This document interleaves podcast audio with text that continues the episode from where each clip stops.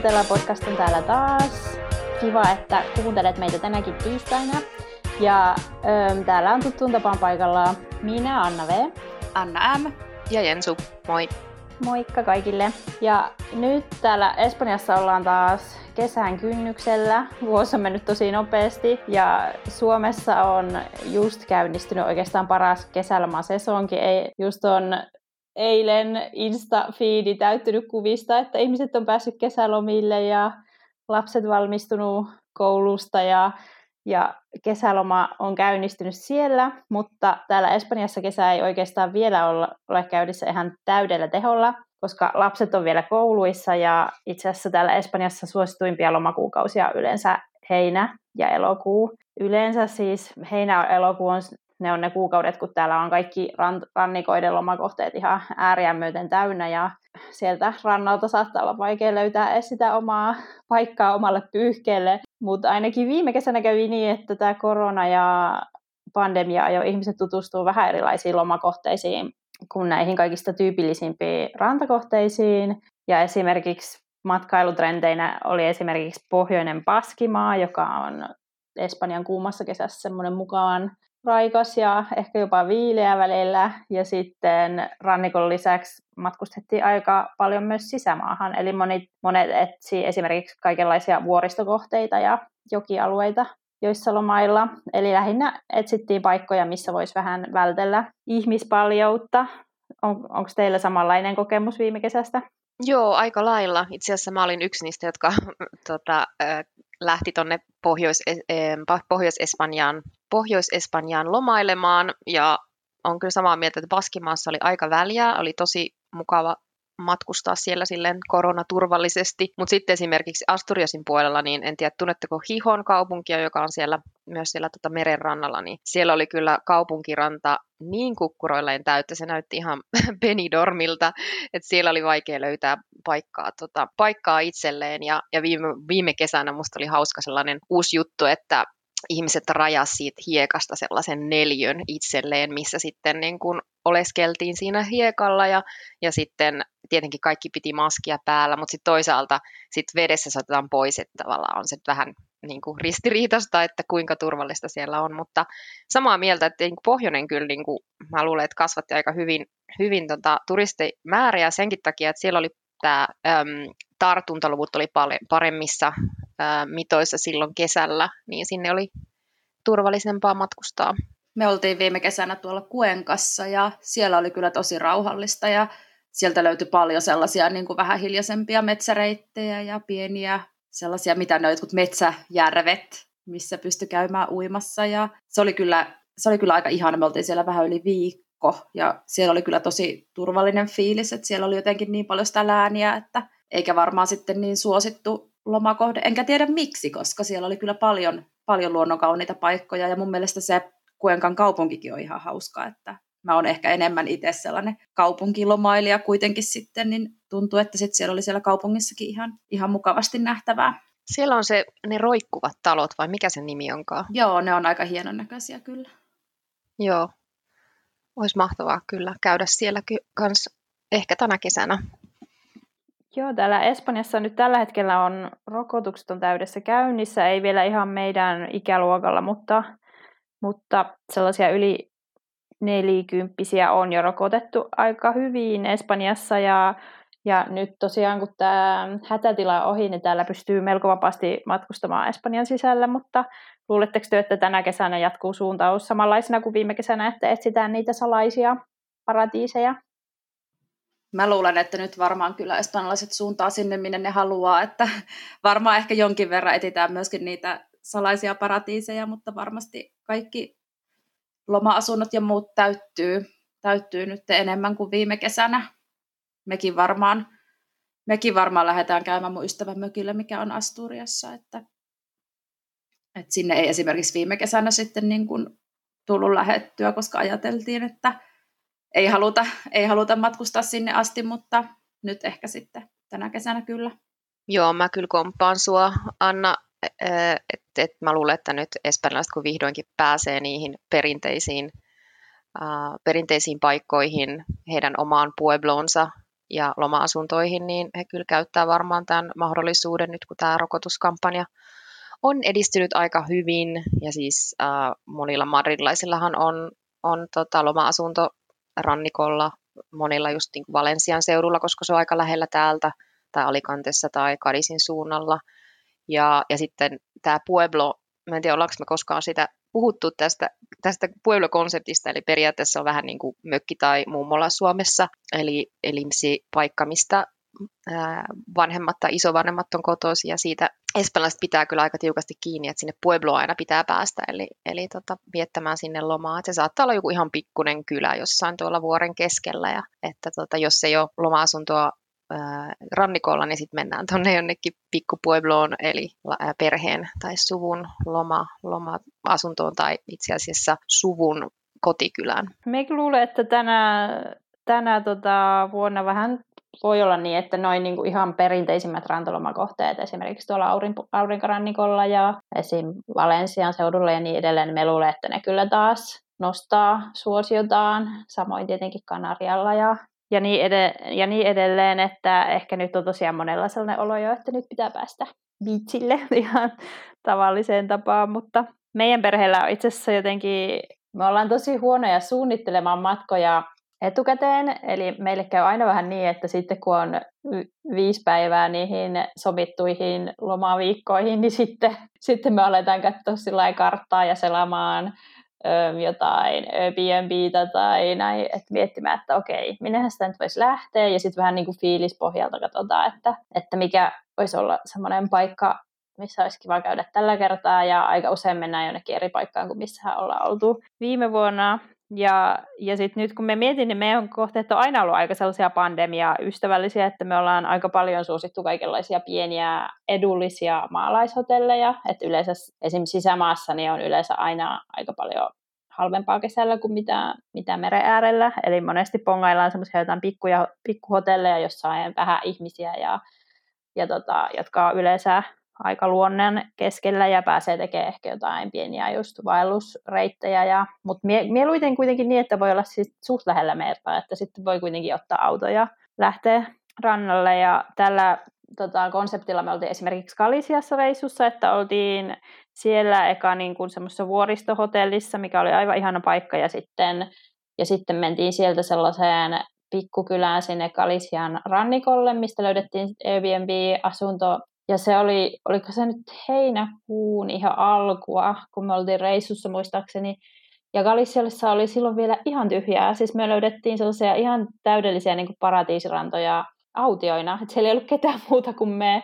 Me vähän kyseltiin sieltä paikallisilta, että miten täällä on näin niin kuin hiljasta ja rauhallista. Ja se oli sen verran niin kuin lomailu, turismikauden niin kuin alkuvaihetta, että ne sanoivat, että ei vielä, ei vielä ole niin kuin tullut lomailijat. Ja se oli ihan, ihan mieletön kokemus kyllä, että sinne Kalisiaan haluaisi mennä uudelleenkin, mutta ehkä me ko- kokeillaan ensi kerralla jotain muuta. Eli Mut vinkki sit, Kalisiaan kesän alussa. Kyllä, että vähän ennen kuin, siis, vähän ennen kuin se, täy, niin kuin se heinä-elokuun pahin turistikausi starttaa, jos lähtee liikenteeseen, niin sieltä voi löytää tosi kauniita paikkoja ja edullisesti ja oikeasti semmoista omaa tilaa ja rauhaa. Joo, ja varmaan muutenkin kesäkuu on aika sellainen hyvä ajankohta tulla tänne Espanjaan lomailemaan, koska silloin vielä espanjalaisten lomat ei ole alkanut. Et jos vaan mahdollista, niin suuntaa sen kesälomamatkan Espanjaan niin aina kesäkuussa, vai mitä? Eikä ole niin kuumaa vielä. Ei ole niin kuumaa vielä. Ja usein saattaa kesäkuussa, varsinkin jos Suomesta tulee, niin kesäkuu saattaa olla vielä vähän viileä. Kyllä itse Suomesta lähtisin tänne just nimenomaan silloin kesäkuussa.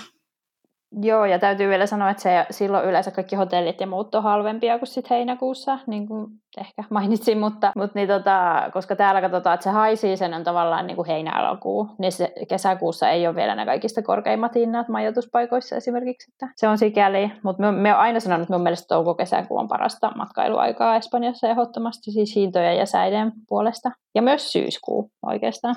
Joo, samaa mieltä. Joo, ja sitten me vielä sellaisen o, toisen vinkin voisin kertoa tähän, että me ollaan myös aika usein menty sen, sen sijaan, että mentäisiin jonnekin meren äärelle, niin ollaan etitty noita jokialueita, koska äm, jos haluaa niin kuin, tavallaan virkistäytyä vedessä, niin sisämaassahan on Espanjassa tosi kuuma kesäisin, mutta on paljon sellaisia kivoja alueita, missä on jokia ja pääsee uimaan sen sinne jokien virkistäviin vesiin. Ja me ollaan käyty parikin kertaa esimerkiksi Extremadurassa, joka ei ole todellakaan mikään Espanjan top-lomakohteiden listalla, että se on kesäsi aika semmoinen unohdettu alue, mutta, mutta esimerkiksi siellä just siellä Caceresin seudulla on jotain ihan mahtavia jokialueita, minne on muodostunut tämmöisiä niin kuin luonnollisia altaita sinne joen uumaan ja siellä on myös kaikkia pieniä maalaishotelleja ja niin edelleen. Eli sellaista, jotka tykkää tällaista jokikohteista, niin haluan suositella tällaista esimerkiksi Carganta de los Infiernos, joka Melkoinen on... nimi. Joo, se kuulostaa aika hurjalta, mutta se on ihan mieletön paikka. Siis se on just tämmöinen niin pitkä joe uoma, joka menee tällaista niin kalliota pitkin ja sinne on muodostunut semmoisia altaita, mihin pääsee uiskentelemaan ja sinne siellä joen varrella on paljon siis tämmöisiä, mihin voi niin kuin laittaa oman leirin ja, ja viettää siellä koko päivän ja uiskennella ja niin edelleen. Se on tosi, tosi ihana paikka, eli sitä esimerkiksi täältä Espanjan sisämaasta vinkkaisin. Öö, miten, miten te, mitä te vinkkaisitte kohteiksi no. tällä pandemia-aikana muista kuin mitä ollaan jo mainittu?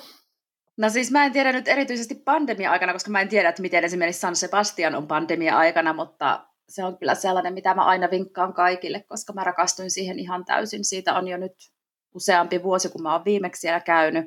Mutta se on just ihana sellainen, että siellä on just merenranta, mutta sitten kun mä en itse ole mitenkään erityisen ranta, ranta-ihminen, koska mun iho on niin herkkää, että mä vaan muutun ihan, ihan punaiseksi rannalla ja en muutenkaan tykkää kauheasti grillata itseäni tai, tai mä jotenkin kyllästyn, kyllästyn vaan siihen rannalla löhyämiseen aika helposti, mutta sitten on kuitenkin kiva, että, että olla meren rannalla. Mutta siinä kaupungissa siellä on aivan ihania ravintoloita ja voi tehdä kaiken näköistä, on paljon kulttuuria ja sitten siitä on aika helppo just niin kuin sit, jos haluaa sitten lähteä siitä kaupungista vähän kauemmas, niin mekin oltiin Airbnbissä, niin joku kymmenen kilometriä siitä San Sebastianin kaupungista, niin aivan ihania, ihania paikkoja ja just mahdolli- kaikkia luontopolkuja ja muita, että voi mennä patikoimaan. Ja ei ole ihan niin, niin kuuma kuin sisämaassa. Että San Sebastianin suosittelen, mutta tosiaan nyt en kyllä tiedä, että miten se nyt pandemia-aikaa on. Että varmaan ainakin jos menee sinne niihin pienempiin kyliin, mitkä on sen San Sebastianin lähellä, niin siellä saa varmaan olla rauhassa. Mulla täytyy sanoa, että on ihan sama kuin sulla Anna, että me, muistan silloin kun me tulin Espanjaan, niin silloin tuli niin kuin otettua aurinkoa, koska tietenkin kun me asuin silloin siellä Malagan seudulla, niin siellä tuli tosi paljon vietettyä sellaista rantaelämää, että viikonloppujen rannalla ja otettua aurinkoa ja niin edelleen, mutta nykyään mä oon ihan päinvastainen, että tykkään kyllä tosi paljon olla meren äärellä jotenkin kuunnella sitä ja haistella sitä ja nauttia siitä niin kuin meri-ilmasta ja niin edelleen, mutta sitten kun mennään rannalle, niin me, me on se, joka piileskelee jossain varjo alla ja muut meidän perheessä on sellaisia vesipetoja, että niitä ei saa sieltä merestä pois oikein millään, mutta me on se, joka niin kuin viihtyy vaan varjossa. Ja ehkä me sillä sit kun on tosi tosi kuuma, niin sitten me niin kuin pulahdan siellä äkkiä ja sitten me taas menen takaisin sinne mun varjo alle, että, että ei ole sellaista niin kuin auringosta nauttaminen, se huomaa, että se niinku tykkää siitä niinku tunnelmasta, mutta, mutta tosi varovaiseksi on tullut. Joo, mulla on myös vähän samanlainen, samanlainen meininki, että silloin kun oli parikymppinen, sitten silloin pystyi makaamaan siellä ran, rannikolla, rannalla eh, vaikka koko päivän aamusta iltaan pahtamassa sitä ää, ihoa, mutta nykyisin mäkään kestä kuin pari tuntia, että jotenkin musta on myös aika tylsää viettää lomaa vaan makaamalla jossain hiekassa, että just mä taisin kertoa yhdessä jaksossa siitä, kuinka mä olin mun ensin poikaystävän perheen kanssa siellä Benidormissa matkalla, niin mun mielestä oli kyllä niin kuin parin tunnin jälkeen mä olisin, että voidaanko tehdä jotain aktiviteetteja, lähteä vaikka niin kuin katsomaan kaupunkia tai lähteä jonnekin kylään niin kuin katsomaan muita paikkoja kuin vaan olla siellä, olla siellä meren äärellä ottamassa aurinkoa, mutta se on jotenkin sellainen myös aika espanjalainen juttu, että sit vaan niin kuin tyyliin ollaan kuin tatit siinä istutaan siinä rannalla se koko viikon ajan. Niin ja täällähän monesti niin tota, tavallaan on myös se kulttuuri, että siellä rannalla tosiaan ollaan aamusta iltaa, että silloin sinne monesti niin kuin mennään heti aamulla varaa, varsinkin jos lähdetään niin koko perheen voimiin, niin mennään jo aamulla ja varataan se oma paikka, mikä on siinä just hyvällä etäisyydelle merestä ja sitten sinne pystytetään omaa leiriä, tuo monesti kaikki niin kuin tuolit ja pöydät ja muut mukana ja sitten on koko päivä eväät ja juomat ja jäät ja, ja sitten kaikenlaisia pelejä ja muita ja, ja sitten se on semmoinen vähän niin kuin kuuluu tämän kulttuuri, että sitten kun lähdetään rannalle, niin sitten siellä ollaan myös kunnolla. Kyllä, aivan näin. Se kuvasit täydellisesti sitä. Joo, mä kanssa mietin, että tämä oli kyllä tosiaan ihan loistava kuvaus. loistava kuvaus tästä aktiviteetista. mä voisin myös vinkata kaksi paikkaa tuolla Pohjois-Espanjassa. en mä kyllä tiedä, että onko se nyt varsinaisesti niin pandemia-suosikkeja mm, tai, tai koronaystävällisiä erityisesti, mutta mutta kun tosiaan viime kesänä mä pääs, lähdin päätin lähteä tuonne Baskimaahan ja Asturiasiin sen takia, että mä en uskaltanut vielä lähteä Suomeen. Ja, ja vaikka mä olin kyllä tosi suruissani siitä, että en päässyt kotiin, niin tämä oli sitten myös hyvä mahdollisuus nähdä Espanjaa myös kesäaikaan vähän niin kuin pidemmässä mittakaavassa. Ja ja tota, mä päätin lähteä kahdeksi viikoksi sillä tavalla, että mä aloitin Baskimaasta, e, eli eka viikko siellä, ja sitten Santanderin kautta Asturiasiin, se, jossa vietin sitten toisen viikon. Ja, ja täältä, varsinkin tämä Asturias oli mulle niin kuin ensimmäinen kerta, jos mä olin siellä, ja se oli ollut mun haaveissa jo vuosikausia. Ja, ja mun täytyy sanoa, että mä edelleenkin muistelen tota kahden viikon lomaa hymysuissa, että se oli ihan se oli vaan sellaista niin kuin estetiikan juhlaa, että kaikki oli vaan niin kauniita ne paikat, vihreitä ja reheviä. Ja, ja sitten kun se on vielä siellä pohjoisessa, niin sulla on hyvin usein sulla on meri lähellä ja sitten sulla on vuoret. Et sulla on molemmat tavallaan siinä lähellä koko ajan ja sitten ne pittoreskit, pittoreskit pienet kylät, joissa sä voit niin kuin kulkea äm, helposti jopa julkisilla, koska mä itse asiassa kuljin siellä koko ajan bussilla ja junalla, eli mä en, en käyttänyt autoa ja se on su, suht helppoa ja sitten vielä paikallinen no, gastronomia, siis sehän on ihan mahtava, niin kuin Anna sanoit siis siitä, siitä San Sebastianissa, jossa en ole itse asiassa käynyt, mutta, mutta voi sanoa, että siellä koko pohjoisessa niin se on niin kuin yksi parhaimpia asioita, se ruokakulttuuri, mutta tota, ja niin, ja sitten meren rannat on siis ihan mahtavia ja, ja niissä ei ole välttämättä niin paljon niitä turistimassoja kuin, kuin etelässä. Tosin kun mainitsin sen Hihonin, joka on myös upea kaupunki, niin siellä se, mm, siellä se kaupunkiranta oli aika täynnä, mutta jos mennään vähän niin kaupungin ulkopuolelle, niin on helppo löytää aika, aika autioitakin rantoja. Ja sitten vesi on tietenkin kylmempää kuin, kuin, kuin etelässä tai välimerellä. Mä mainitsisin kaksi paikkaa, koska ne jäi mulle erityisesti mieleen viime kesästä. Toinen niistä on San Juan de Gatze joka on Baskimaassa, eli ei kauhean kaukana Bilbaosta. Se on äh, monille Game of Thronesin katsoneille tuttu paikka Dragonstone äh, paikkana, joka, joka on sellainen pieni saari, noin 800-luvulla rakennettu äh, Erakkokirkkosen saaren päällä.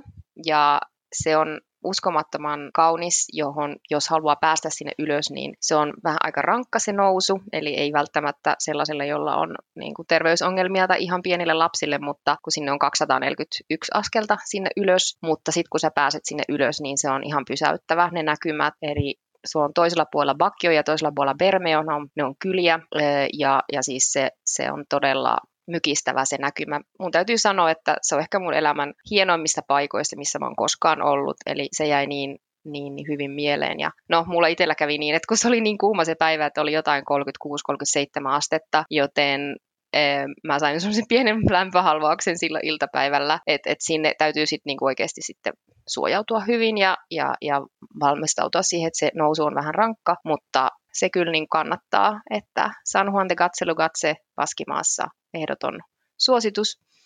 Ja toinen olisi sellainen kuin Janes-niminen kylä, joka on sitten Asturiasin puolella. Ja se on sellainen keskiaikainen aika iso kylä, joka on myös todella pittoreski, täynnä pikkukatuja ja pikkukauniita pieniä aukioita ja terasseja. Ja, ja, ja tota, mä muistan vielä sen, kun saavuin sinne kylään bussilla ja se, mä sitten ajattelin aluksi, että näinhän tämä näytä juuri miltään. Ja kun mä sitten kävelin sisään sinne kylään, niin siis se oli niin uskomattoman kauneet. Monia suuja ja auki siitä kauneudesta. Eli se se oli vaan niin sen parin päivän ajan, kun mä siellä olin, kun mä kuitenkin sen parin viikon aikana siirryin paikasta toiseen parin, parin päivän välein, niin, niin täytyy sanoa, että se, se on vaan niin mahtava esteettinen kokemus, että jo pelkästään sen takia sinne kannattaa mennä, mutta se on ihan siis meren rannassa, Eli sieltä voi lähteä suuntaan tai toiseen kävelemään ja löytää siis upeita rantoja, kallioita ja sitten sä oot ihan lähellä vuoristoja, sulla on vihreitä alueita, että et siis sä voit sukeltaa ihan vihreeseen, sitten sulla on oikealla, oikealla puolella meri ja voit välillä pulahtaa veteen. Siis pystyt vaikka koko päivän niin kuin kävelemään. Mä voisin mainita esimerkiksi ran, rannoista, mitkä jäi mieleen. Playa, oliko se Playa de Po, eli se on tota sellainen vähän niin kuin sisämaassa oleva ranta, eli siitä pääsee kyllä sinne mereen, mutta se on varsinkin se on aika matala, että se on varsinkin lapsiperheille tosi hyvä, koska se on matala se vesi, mutta sitten se on kuitenkin niin kuin ihan siinä meren, meren suussa.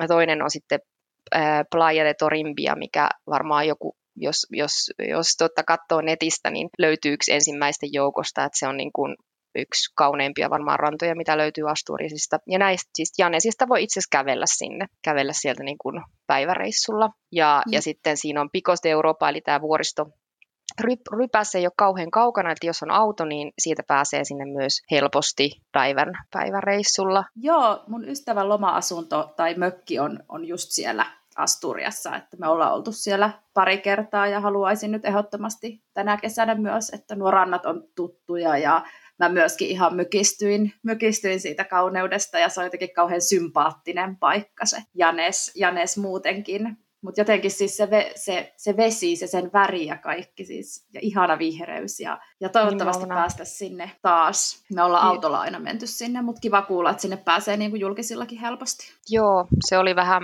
kun mä suunnittelin, niin se oli yksi niistä kriteereistä, että mä pyysisin, pääsisin helposti liikkumaan paikasta toiseen. Ja katoin sen etukäteen, se oli yllättävän helppoa itse asiassa. Mutta toki sinne Picos de Euroopalle, jos haluaa mennä sinne vuorelle, niin sinne kyllä tarvii jo autoa, että, että se on kyllä niin kuin, siis ainoa ehkä rajoitus, että sit jos haluaa vähän mennä sisämaahan ja sinne vuorille, niin sitten on kyllä ihan hyvä, että on se auto käytössä. Mutta mut joo, se on kyllä niin kuin yksi parhaimpia paikkoja, missä on käynyt. Ja siis eh, en tiedä, Anna, olitteko te Riba de Seijassa, se on siinä aika lähellä myös. Se on saman tyylinen kuin Janes. Mä en siis itse sinne ehtinyt, mutta ehkä Ei. vähän sellainen fiinimpi vielä Okei, kiva tietää. Siitä. Ehkä seuraavalla kerralla voisi käydä sitten sielläkin. Joo, sitten me voisin sellaisen ihan nope, nopeasti vielä mainita niille, jotka tykkää enemmän lomailla siellä Etelä-Espanjan suunnilla, Andalusiassa esimerkiksi, niin ähm, Kadisi-alueelta kyllä löytyy sellaisia ähm, rauhallisia luonnonrantoja, koska Kadisin alue ja myös esimerkiksi Al- Almerian Cabo niin ne on sellaisia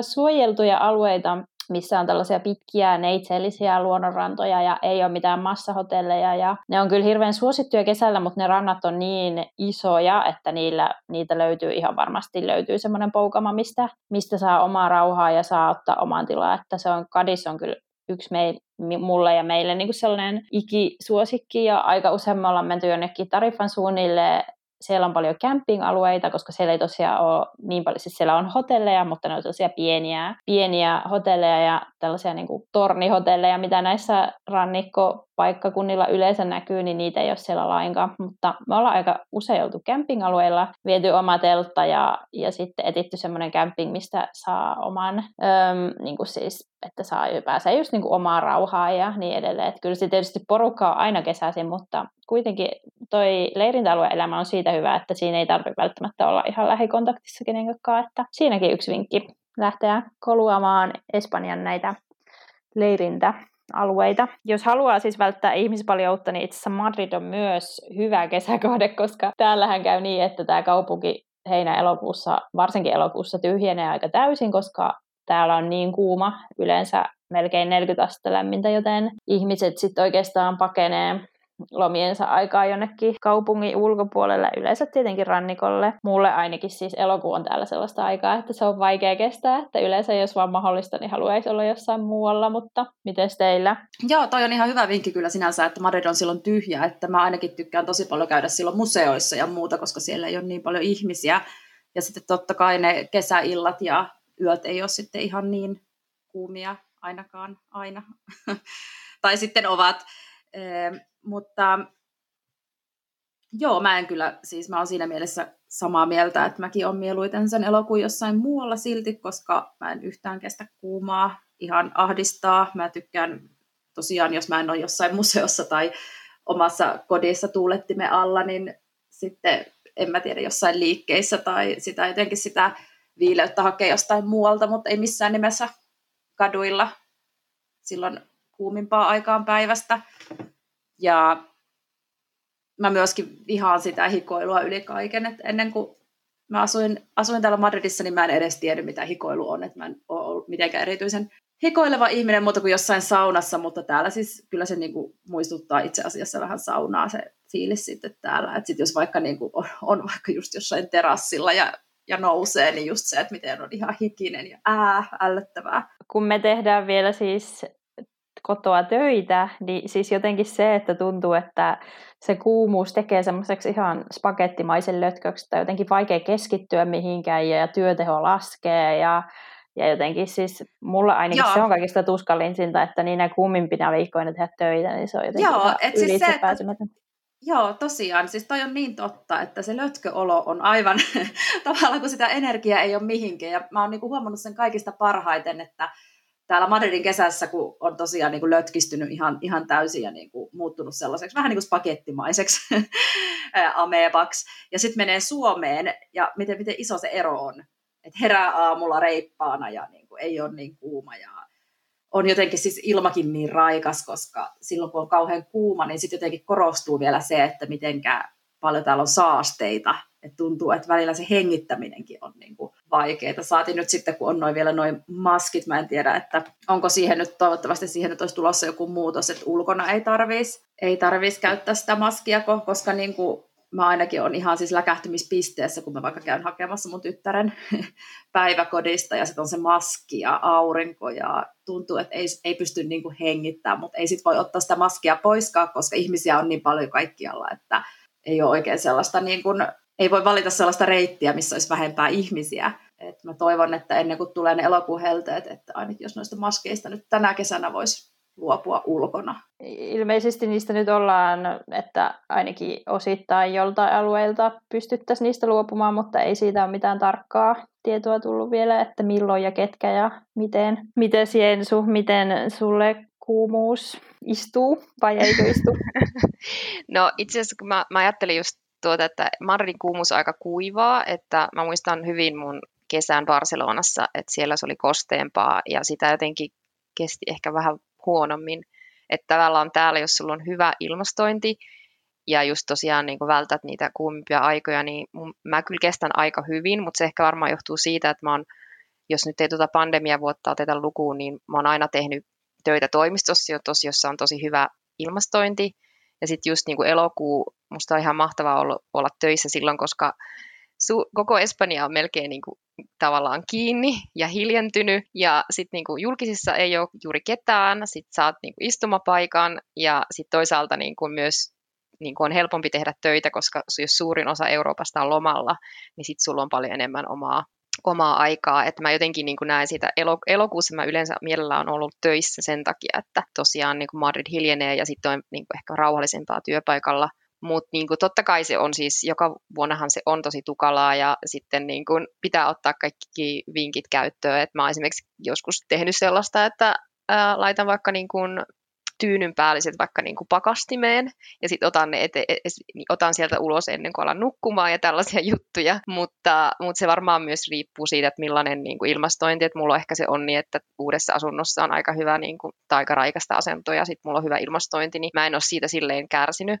ja muutenkin mä, niin kuin, mä, mä, mä vihaan kylmyyttä, joten mä yritän olla valittamatta yhtään niin kuin, kuumuudesta kesällä, että, että et, et, et kuitenkin vaikka on kuumaa ja tukalaakin, niin, niin mä luulen, että mä, mä kyllä enemmän nautin siitä lämpimästä, kun, kun mä tiedän, että, että ollaan oltu pitkä aikaa niin kuin kyl, no kylmässä, ei nyt Espanjassa varsinaisesti ole hirveän kylmää, mutta, mutta on sitä kuitenkin ihan tarpeeksi sitäkin saanut palella. Mutta mikä mulla on nyt ehkä vähän enemmän rasittavaa on tämä siitepölyaika. En mä tiedä, onko teillä allergioita, mutta mä oon kyllä niin kuin aika kärsinyt tässä viimeiset pari viikkoa, että kun on olivipuut ja muut ruohot, niin just tällä hetkellä pahimmoilleen niin, niin siitepölyä mua enemmän rasittaa kuin se kuumuus. Mulla taas on nyt tälleen kesän korvilla aina sama ongelma, että jotenkin ensimmäiset äh, moskiitot tai itikat, jotka pistää, niin mä saan niistä sellaisia ihan valtavia paukamia. Mä en tiedä, että mulla ei ole samanlaista ongelmaa ollut suomalaisten pörjäisten kanssa, mutta en tiedä, ehkä se sitten jotenkin on jotenkin herkistynyt,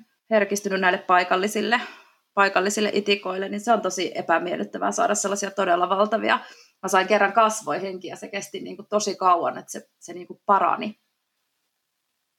Huhhuh, mä en kyllä ole tollasta kokenut ennen.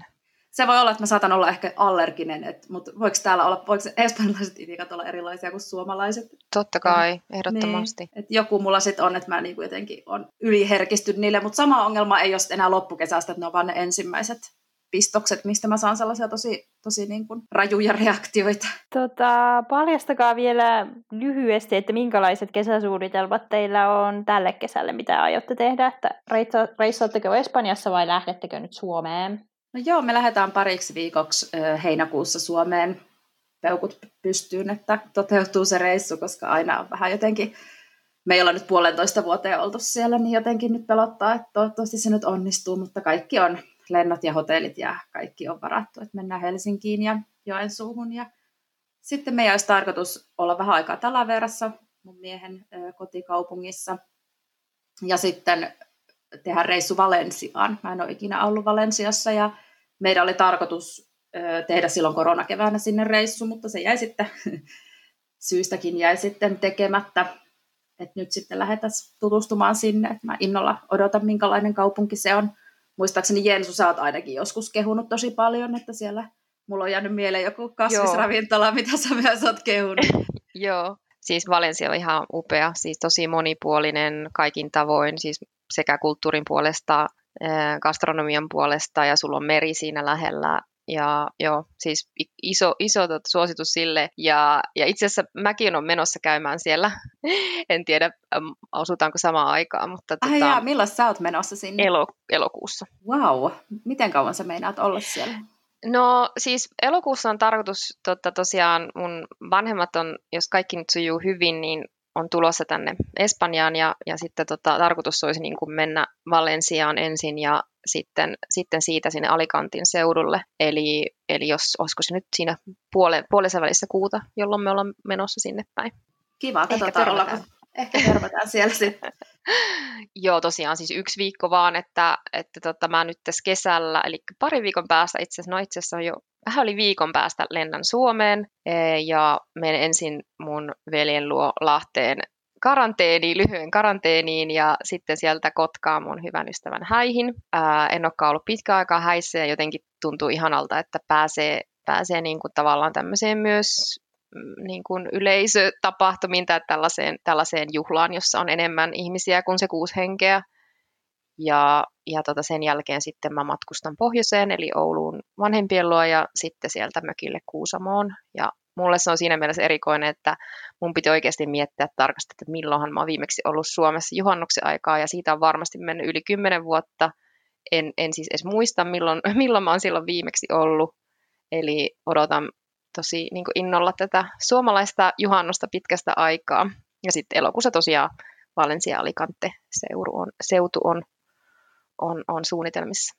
Entäs Anna V, mitä sulla on mielessä tai suunnitelmissa? No meillä on, äh, mulla on Suomeen tarkoitus mennä vasta elokuun loppupuolella, mahdollisesti ehkä elokuun kaksi viimeistä viikkoa suurin piirtein. Veli pääsen karkaamaan sitten hetkeksi tästä Madridin pätsistä, jos nyt se onnistuu. Ja sitten, tota, sitten heinäkuussa pidän pari viikkoa lomaa tai pidetään kaikki.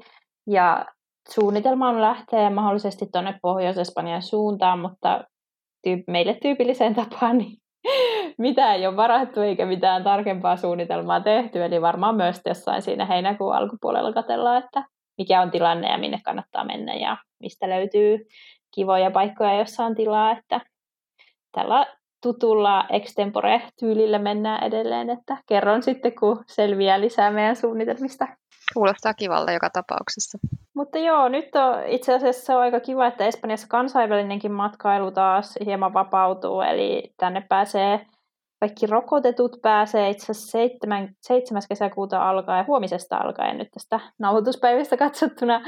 Öm, eli kummatkin rokotukset saaneet kansainväliset matkailijat pääsee maahan ilman mitään PCR-todistusta. Muistaakseni se olisi niin, nyt tuli ilmi tässä viime päivinä, että sen pitää olla se viimeisen rokotuksen ollut voimassa. Olikohan se nyt kaksi viikkoa, eli että se immuniteetti on tavallaan tullut.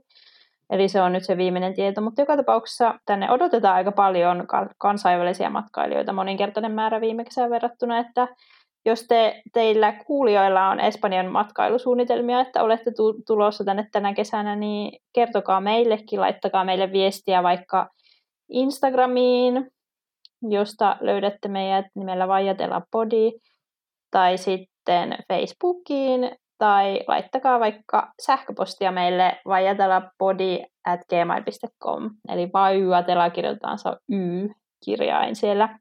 Ja olisi kiva kuulla myös teidän kesäsuunnitelmista ja matkailusuunnitelmista ja matkailetteko ylipäätään. Eli miltä se näyttää se kesä Suomessa tai muualla maailmalla, mistä ikinä meitä kuuntelettekin. Ja kiitos, että olitte meidän mukana tälläkin kertaa ja ihanaa kesäalkua kaikille meidän kuuntelijoille eri puolille maailmaa. Moi moi! Kiitos. Tosi Kiitos. kivaa kesän alkua. Moi moi! Moi moi!